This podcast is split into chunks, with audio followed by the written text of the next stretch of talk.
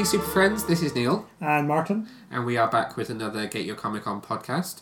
This is what we are dubbing our first Doomcast, where we're going to talk about the first episode of DC Universe Doom Patrol.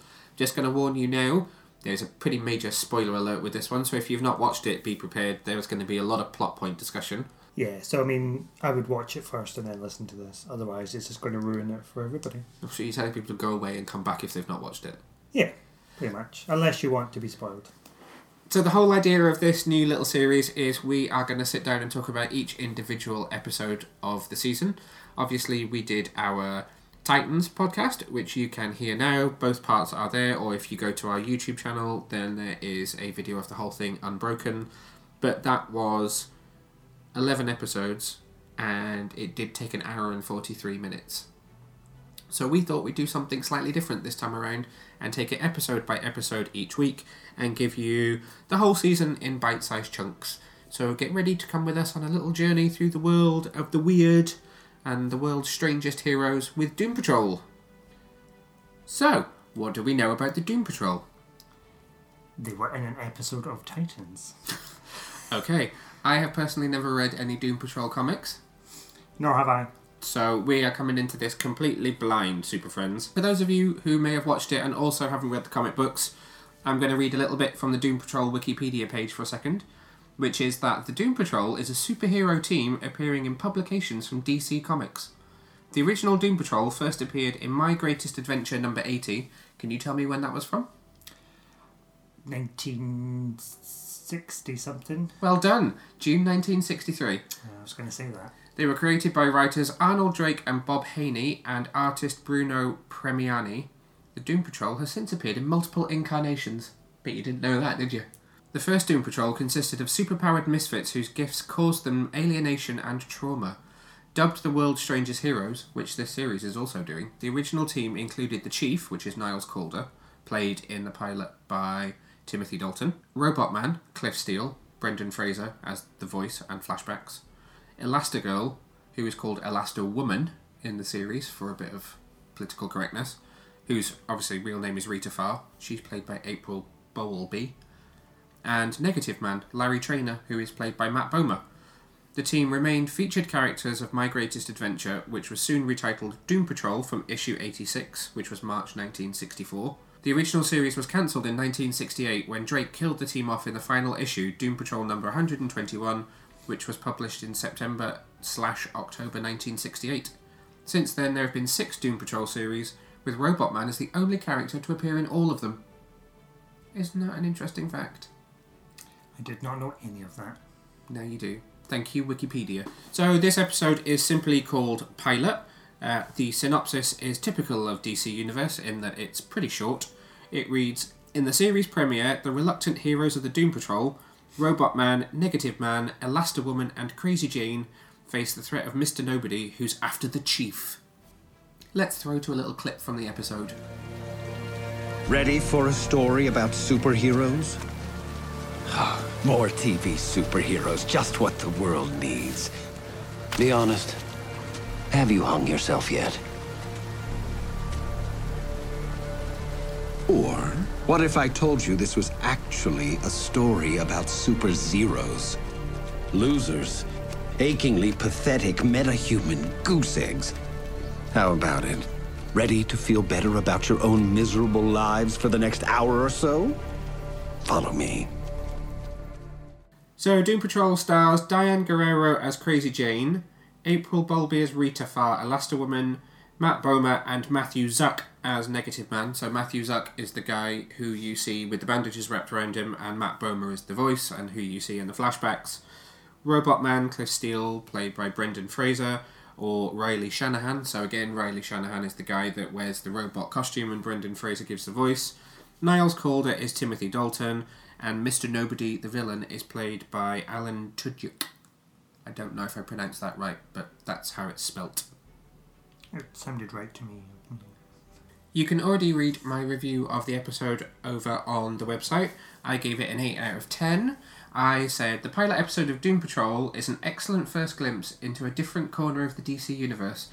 Compelling characters and an enticing story make this one of the most exciting comic book pilots in years. So, starting at the beginning, I really like the opening scenes to this episode because it starts with a narration by the villain, Mr. Nobody, which I thought was really different. It's quite funny, and the opening line of not another TV series about superheroes kind of showed that DC's poking fun at itself with this, I thought, which made me think it was quite Deadpool esque because it's self referential as well as self deprecating and quite darkly comedic. Would you agree?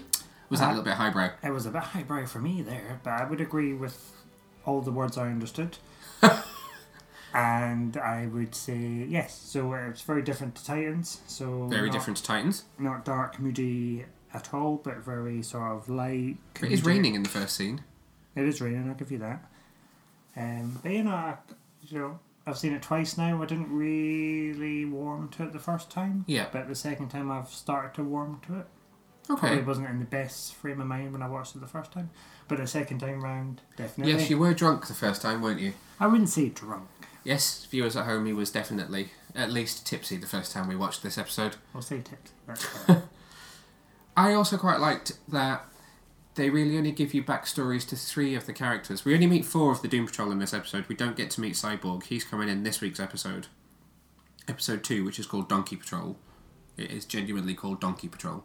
It's all about that donkey that's at the end of this episode. I never understood that donkey. It was a bit weird, especially when it Da farted. da da! I see you're jumping to to the end. Don't confuse the lovely people at home. So we only get backstories to uh, Robot Man, followed by Negative Man, and then Elasta Woman in this. I keep wanting to call her Elastigirl because that's what she's called in the comics. So flashback wise, let's start with Robot Man. Very colourful, very 80s, some good music, Yes. and he is not a very nice man. No, and it was really awkward because I did watch this this morning on the train. I watched it this morning on the train too, and there were a few looks at the, the bouncing bum and then the boobs. Yeah, I kind of skipped through that because the man next to me nearly fell off the seat. I was like, "Ooh." So obviously you do get a glimpse of his character, and you you understand straight away that these are maybe not the nicest people before their accidents. So Cliff Steele is a, a racing driver and clearly very successful, but with a very unhappy home life. I really liked that there was a twist to this story that came later, though. If you watch all of the promotional material and kind of any of the trailers, any of that stuff that came before it, it all makes it look like his accident was on the racetrack. Which obviously you are then led to believe when you watch this episode at the very beginning, that is where that flashback ends before it goes on to Negative Man. And actually, that's not the case. And I thought that was a really clever twist because it went from being fairly tragic and sad that he, you know, died or not died, as it were. But then it becomes quite heartbreaking when you realise that actually he was a drunk driver that killed his wife, whether he liked his wife or not, he did kill her, and may or may not have killed his daughter. Probably should have said there will be some spoilers in this review. Oh, if you oh, haven't already. seen Yes, there are spoilers. I'll add a little bit in at the beginning that says spoilers, but if you got to this point, then well done. Yeah, no, I liked how it kind of took you down a different way. So you were kind of thinking, oh, you know, just another racetrack accident, but then it went really dark and quite sad. Bless him. It did, but it still managed to keep the humour.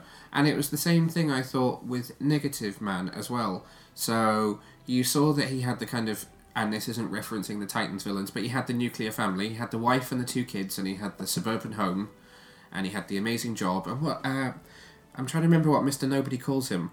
Uh, call him American Hero or like the, an American Heartthrob or something like that?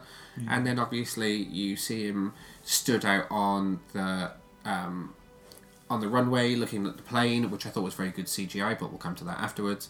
Uh, you see him obviously then piloting and going up into space and getting hit by whatever that being is that turns him into Negative Man, and then he crashes and burns and becomes a completely charred corpse.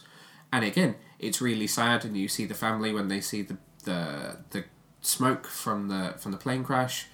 But then later in the episode, you get the twist again, which was that actually he was a very unhappy man, and um, again, I'm pretty sure Mr. Nobody refers to himself as believing he was a monster because he was having an affair with another man.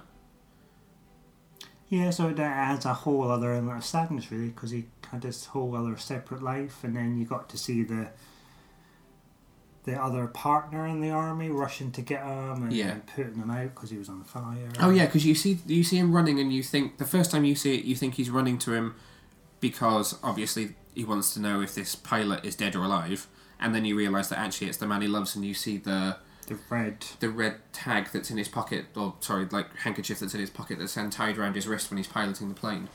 So for the two of them, both Robot Man and Negative Man, there's a real twist to it that kind of pulls the rug out from under the audience that I, I just think makes you then feel a lot more sympathetic for the characters than you did when you see the, the first bit of their story. Yeah. Yeah, definitely. You don't really get that with Rita, though, do you? No, so that was what I was going to say. You don't get that with her. She's just not very nice. No. So I hadn't realised this about her, but then in that episode of Titans that they were in, which I can't remember the name of, what was it called? Uh, Doom something? She wasn't in it all that much, was she? Because you get the kitchen scene with Negative Man, you get to see Beast Boy and Raven, Rachel, with Robot Man, and then she joins the dinner table later on, doesn't she? yeah. Because I can remember there's the scene where she stood and she's doing the generic pose where she's leaning against the doorframe and doing the kind of like, I'm here! And then joins them and eats the chicken, and it's all about how much she eats. So I don't think you get to know that much about her character. But actually, as it turns out, she's not really very nice at all. No, and it's all of. But then I wonder if they're going to develop that further and we're going to get some sort of tortured past as to why she's so vain and. I'd see. I took it as if maybe it's going to be that if they they obviously can't spend the entire series of what is it 13, 14 episodes in this house. Because in Titans they were in that house, they did not leave the house. They didn't want Beast Boy leaving the house either.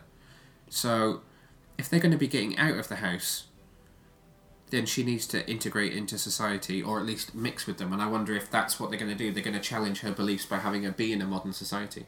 Yeah, they could do because she's what a forties, fifties girl Yeah, in modern world. A lot of change, yeah. and she's got that weird leg. That's just the, the precursor. It's the melty face and the melty leg that then becomes a A blob. blob. Mm.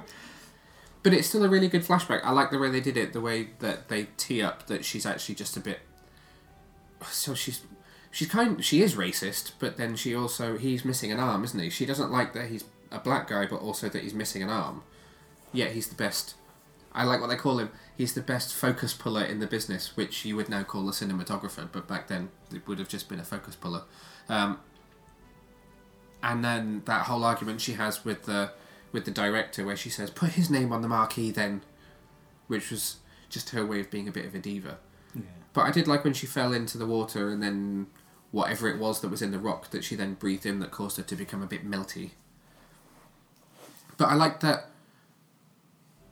I mean, it's still a 58 minute episode, so it's much longer than any of the Titans episodes, but it doesn't cram in every single character because you don't get flashback to the chief either.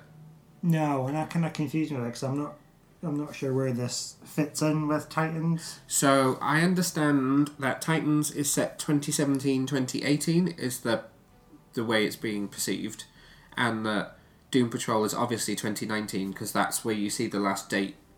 So in the sequence when Robot Man's learned what's happened to his family or what he thinks has happened to his family, and he hides himself away in his room, Yeah. you see the years tick by and it ticks by from 1995 to 2019. So this is presumably set after Beast Boy has come and gone, and also after the Titans have been. I think that's where they're taking their influence from Titans because they're saying Beast Boy's obviously left the house and gone away, so they're trying to be a bit more brave in stepping out into the world.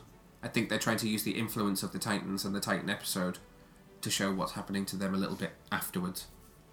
Be interesting to see if the Titans come back into this for any kind of crossover though. There's no rumours or anything to that effect, and I've not even seen a list of episode titles. You would think there'd be some sort of touch base with Beast Boy at some point, or even like a they might uh, sneak in a phone call or Yeah, that would make sense. Snapchat, whatever the kids use these days. There's Justice League references in this week's episode with Cyborg, though. He references the fact that he wants to be a member of the Justice League. That's a little spoiler for this week, sorry. That's next week's podcast. well, that's exciting. What I do really like is that they do only focus on those three characters and not, say, the Chief and also Crazy Jane, because even though the episode is 58 minutes long, that would still be a lot to cram into 58 minutes to flash back to those to five characters uh, well, s- technically six characters because of Mr. Nobody. You do get a flashback on him, obviously, at the beginning. To have flashback on six characters and introduced all of them would have been too much in one episode, I think. Do you do you agree on that one, or would you like to have seen more of Crazy Jane? Well, I think Crazy Jane, I mean, what, she's got 65 personalities? That would be a really long pilot to kind of go through all of them. It's 64. 61. I don't know if that's 64 and Jane or 64 including Jane. Yeah, I mean, if, I mean, the 50 minutes was enough. I think it was enough time because we got to have a really good background. To It didn't feel overly long though, and I put Yeah. this in my review. I said that actually it's very piloty in that it does spend the first couple of acts on introducing the characters, but then it does still find time to introduce some kind of story to move it forwards. I love the sequence with Mr. Nobody in the uh, weird science lab when he gets cut up into pieces, Yeah, that was well done. metaphorically, as it were. And then the way he looks when he reappears at the end of the episode is also excellent as well. I think that looks really cool. And although I've not read the comics, I have looked at images of him from the comics, and it it works. It looks like what he should look like. I say should. I'm doing air quotes for those that can't see me. Yeah, it was very, very, very well done CGI. Uh, The only bad bit of CGI is that leg. Really? Do you not like the leg? No, I don't like the leg. So the, I like the face. the melty face looks good. It's that leg. Okay. On second watch, for me, I felt there were only two bits of CGI that I thought were a bit dodgy, and they were things that stuck out to me the first time as well. The first one was when uh, Rita Farr holds up the mirror to Robot Man, when he first sees himself in his robot body, and then right after that, you see the chief come wheeling in round the corner, and she's just put the mirror down, and it's Robot Man without any clothes on, lying on the bed, and he's a fully CGI body at that point and that's the last time you see it as CGI before it transitions into the physical suit. And I thought both of those looked a little bit ropey. But actually, when you watch it back, there are things that I hadn't realised were CGI that are. So the plane on in the airfield. That was Uh, a good plane. So the the actual the giant the, the big plane that holds um, I can't remember his name Larry Trainor's plane is is CGI and then Larry's plane is also CGI as well and obviously that whole sequence of the plane in the air is CGI as well. I don't I hadn't noticed the leg. I'm gonna have to watch it again and look at the leg. Yeah, I mean, I'll, I'll forgive them for the leg because that plane was amazing. I didn't realise that was a CGI plane. Obviously, the bit falling from the sky was CGI. Where did you think they got a big plane from? Oh, I don't know. It's a big budget. But then, so what do you think of when she turns into the full blob? Yeah, I mean, when it was like a full blob, it was a bit creepy. It's the face. The face is really creepy. So when she's hanging from that bit of road, it's the I. It's probably the wrong turn of phrase, but I think it's really convincing. It is a convincing blob, but it still makes me feel a bit queasy. I mean, I know a couple of people that are like Elastigirl and do turn into blobs like that if they get a bit emotionally anxious, and I think it looks quite lifelike. Yeah, You're melting right now. oh, it's very hot in here. Hmm. That whole road sequence. Okay, I don't know if we're jumping slightly towards the end of the episode, but was that enough story for you as a pilot? For you, I mean, you're coming back next week regardless because you know you've signed a contract and you're here for the entire season. Uh, but was that enough story for you as a viewer, as a fan watching it? Yeah, I mean, it kind of it was interesting because it was a big scene, but it was quite comedic as well at the same time. So it almost felt like I was watching one of those like sci-fi comedy programs, slightly esque, where you're in that small backwards American town. town called Eureka. Well, I've never seen that, but it's kind of had a bit of that element to it. If I Okay. can imagine if something was to go wrong, and oh god, those wacky scientists have done something again. What are those like? I really like that tone. Yeah, no, It's it's I not- didn't say it was bad. I'm saying it's just interesting to have that because it's so different. It is so different. Uh, I'm just going to point out something that I hadn't actually pointed out. So this uh, episode was written by Jeremy Carver. What do you know him for? Right in this episode. Okay. He also is a writer and a producer on Supernatural, Oh, okay. I don't know the names. So I'll be honest. and it's directed by Glenn Winter. Glenn Winter. Smallville, Arrow, Flash, Supergirl, Legends of Tomorrow. Oh, him. Yeah. Yeah. so a couple of maybe not Carver so much, but certainly Glenn Winter knows his way around DC. So that was quite cool. I thought that he'd done that. He's nodding. Uh, I am Ladies and sorry, gentlemen. Yeah, sorry, I forget you can't hear me nod. Okay, I can't see you nod either. Oh, well, that as well. But I do, yeah. It was, it was enough for me. I think it was on the cusp of becoming too much introduction and not enough story. But there was there was enough there, particularly in that end sequence, especially with the farting donkey that you referred to earlier. I don't understand the farting donkey. I'm hoping there's going to be some sort of background to this donkey. The whole next episode, if you look at the promo pictures for the next episode, it's all about the hunt for the donkey Very good. and the weird alternate universe they go into because of the donkey. I did enjoy that the donkey farted Mr. Nobody's mantra though. It's a very clever donkey. I'll give him that. It was yeah. It it I said this again in my review a couple of times and so I'm sorry if you've already read it out there, Super Friends, but this is a very quirky show.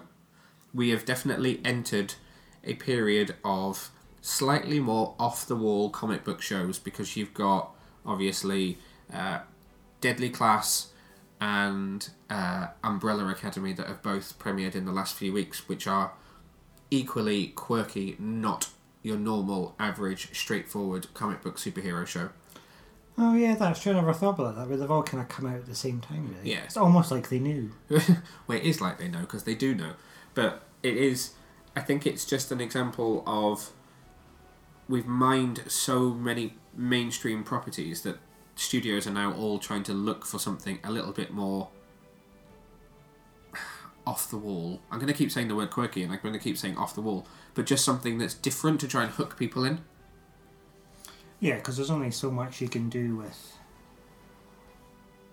the conventional mainstream superheroes. I mean, how many times do we need to see the Avengers or Superman and uh, some sort of Smallville, Lois and Clark, Supergirl, super other stuff? You mean all the programs that you love? Yeah. Yeah. No, it's true. It's it's good to have something slightly different for people to be able to watch. I hope that it does come to Netflix.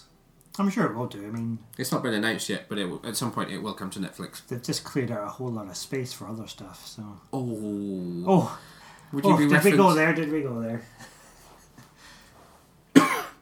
Would you by any chance be referencing that several mainstream comic book Netflix shows just got cancelled? Oh, did they? I didn't know. Yeah. An important point that follows on from when we were talking about Titans is Clint. Do you know what I mean when I say Clint? Not Eastwood. No. Mansell. Yeah. You don't follow. He's looking very blank at me, Super Friends. The score. Oh, of course, the music is the same from the Titans. It's the same guy that did the music for Titans. You know, I'm not Still the same guy that did the music for Requiem for a Dream, along with the Kronos Quartet. And actually, I remembered the music from this. I had a little hum along when I watched it the second time. This has got a much more memorable score to it. You must remember there's a Titans moment as well. Yeah, I remember the. It does two notes from Titans in the exact same way, and I just thought, oh, hang on a minute. This is like Robin's going to appear or something any second now, but it wasn't. It was just a bit of a callback. Oh, I like that because we're establishing it's all in the same universe. So. But then I don't think the other DC Universe shows are going to be in the same universe. They've said that Stargirl isn't. I'm sure they've said somewhere. I'm sure Jeffy, El Jeffy, said that it was going to be in a different universe. Well, I thought they were saying was Or maybe it's Swamp Thing that's in a different universe. They're not. They're, they're not going to behold themselves to it being one big universe of everything being connected like the CW shows. But then I suppose you- you could always get round it if they wanted to change their minds. Oh yeah, they can. do- Well, they can just multiverse the whole thing. They'll have a crisis, and everyone will suddenly be connected. Oh no, it's now Earth 54 or something. Oh, okay. So something I did want to say actually when we were talking about characters. Do you, obviously you being a Teen Titans fan, we're not talking Titans now. We're talking Teen Titans. Did you miss Cyborg? Do you what What are your thoughts on Cyborg being a part of the show? I don't know. I mean, he's never really been a part of Doom Patrol, has he? Oh, don't I don't. I don't know because I've never read it. And what I read on Wikipedia, I don't think he's ever been a part of them. Okay. So maybe this is a way of crossing over then. So maybe he is going to be a part of this show, and similar to Beast Boy, at some point he will move off either to become a member of the Justice League and be off screen, or he'll become a Titan to then go on and become a member of the Justice League. Yeah, I don't know. It'll be interesting to see where they go with it and how he fits in with the dynamic as well. Yeah. And where how does he crop up? Does the chief go and do what he needs to do. And, you know, how, how much of a backstory we're going to get of of Vic Stone, and we're going to get to see a mother box, or we're going to go down Uh, oh, I don't know about a mother box. I don't know about mother box. That's a good point. I hadn't even thought of that. because he's got to become cyborg at some point. There is so- a little snippet of his origin in one of the one of the previews, and I have seen an explosion in a lab. His dad is also in it, and his mum is also in it as well. Oh, okay. Presumably, it looked from the scene that I saw, and again, I'm spoiling the next episode probably, but his mum was in the lab when the accident happened, so I'm guessing that's how she'll appear and be killed off. But I don't know about a mother box. That will be interesting to see. Well, he's got to get his cyborg. Also interesting considering they just did that on Young Justice. Yeah, that's true. Actually, There's a lot of overlap in terms of the characters that we've seen on DC Universe. So obviously there's a Robin in Titans and Young Justice. There's a Beast Boy in Young Justice and Titans, and could be Doom Patrol. There's Cyborg in both of those as well. There's a lot of overlap. I mean, I mean it's the whole, it's the same universe, but it's just interesting that they're focusing on a particular subset of characters. I suppose it's characters that we don't normally see, is it? Yeah, that's true. So it's not the it's not the Trinity. Oh, if only there was a Trinity show. That You would know. make a good. That would make a good series. But it's like you say, we don't want to keep mining the same stuff. You want to try something a bit different. Yeah. You don't want to see the Trinity all the time. It's good to explore the other characters Okay. in the wider universe. So let's do a little bit of wrap up before we finish for this episode. Uh, favorite character? Um, I want to say negative man. Okay. Why negative man? I quite like his coat. I know Okay. that's not a reason, but That's he's. fair enough. I don't know he's quite. I think there's a lot more there that we're not going to get to see. The DC Daily Cast did this as which member of Doom Patrol would you date? Oh, I can imagine. I'm not asking you that No. question. Yeah, you'd have to answer that question. I question. wouldn't date negative man. No, they all went for Robot Man. Oh, he couldn't go out in the rain though. Oh no, apart from Sam Humphries, he went for Crazy Jane. He said you'd never date the same girl twice. That's true. Keep you on your toes. I don't know who my favourite was. Not that you asked, but I'm going to tell you anyway. You don't want to Uh, wake up next to the blob either, do you? Uh, I'm going to put that down as an inappropriate comment and move on from it. Um, I think my favourite character is the donkey. Is it giving you realistic aims to work towards? No, I'm joking. Uh, so Yeah. no, Robot Man is my favourite character. I just think he's quite cool. I don't think that Cliff Steele was a very nice guy in the flashbacks, but he has the biggest arc in this episode. Yeah, and I'm so shocked that that's the man from the Mummy. Who knew? Yeah, so he, you didn't realise till I pointed this out to you, and that was only because I pointed out he's a little bit more portly than he used to be. I wouldn't say he's portly. He's just you know how long ago was the Mummy? 1996, 97. Exactly. It's a Might even be earlier than that. Oh God, I had, the Mummy was the first DVD I ever had. Really, mine was Spider Man, Tobey Maguire. The Mummy and that one about the sharks, Deep Blue Sea. Really? I didn't buy them; they were Christmas presents. As a tidbit fact for you there, listeners. Uh, right, so we've done favourite character. Least favourite character, Uh, if you have one. the Blob, That poor woman. Uh, I the don't. leg. I so my least favorite character would be the woman in the cafe, who is a Rita Farr fanatic. Don't know what it is. She just kind of annoys me. The sec- both times I watched it, she just kind of annoyed me. It's when, although to be fair, it's quite funny. It's when um, she's saying that it was all about her and her dad, and uh, that was what brought them together, and yada yada yada. And then Rita says to her, "Oh, tell me all about it." And she's like, "What, my dad?" And she just says it in a in a really unconvincing way for me that ruins that scene. But it is funny because when she says that, Rita then goes, No. As in, tell me about why you like me. Not that she knows it's her. Favourite moment? Favourite scene, favourite moment. Um, I quite like the backstories. That's a little bit broad. That's Anyone in particular? it, yeah. Um, no, it's quite the I quite like the, the twist of Negative Man as well. That would be uh, my pick as well for my favourite scene. I did not see that coming, similar to what they did with Robot Man, but it's it's an interesting twist. I'm sure there will be people out there, particularly in the land of YouTube, that will find that very annoying if it's not something that came from the comic books. They'll say it's just the series being woke on purpose, but I don't care. It, it it was a nice twist. It's a it makes you see that there are things that you might recognise in yourself in that character. So if it helps people to watch it and identify with it, then it's all good with me. I agree. Very good. Following on from our Titans podcast, have you had any thoughts about your method of scoring? have you got a point system? I th- You know, I think I made this like out of ten for this one. Okay, so I gave this 8 out of 10, which for me signals. Actually, do you know I have a note in my phone that tells me exactly what that means? Oh, you've got a little scoring system. I have a scoring system. I have a scoring system. Uh, shall I bore you with the scoring system? Yeah, because I think everybody should use the scoring system. Okay, so 0 is unrateable. Example Halle Berry Catwoman. That's a good law, know. 1 is awful. I haven't given an example. 2 out of 10 is offensively bad.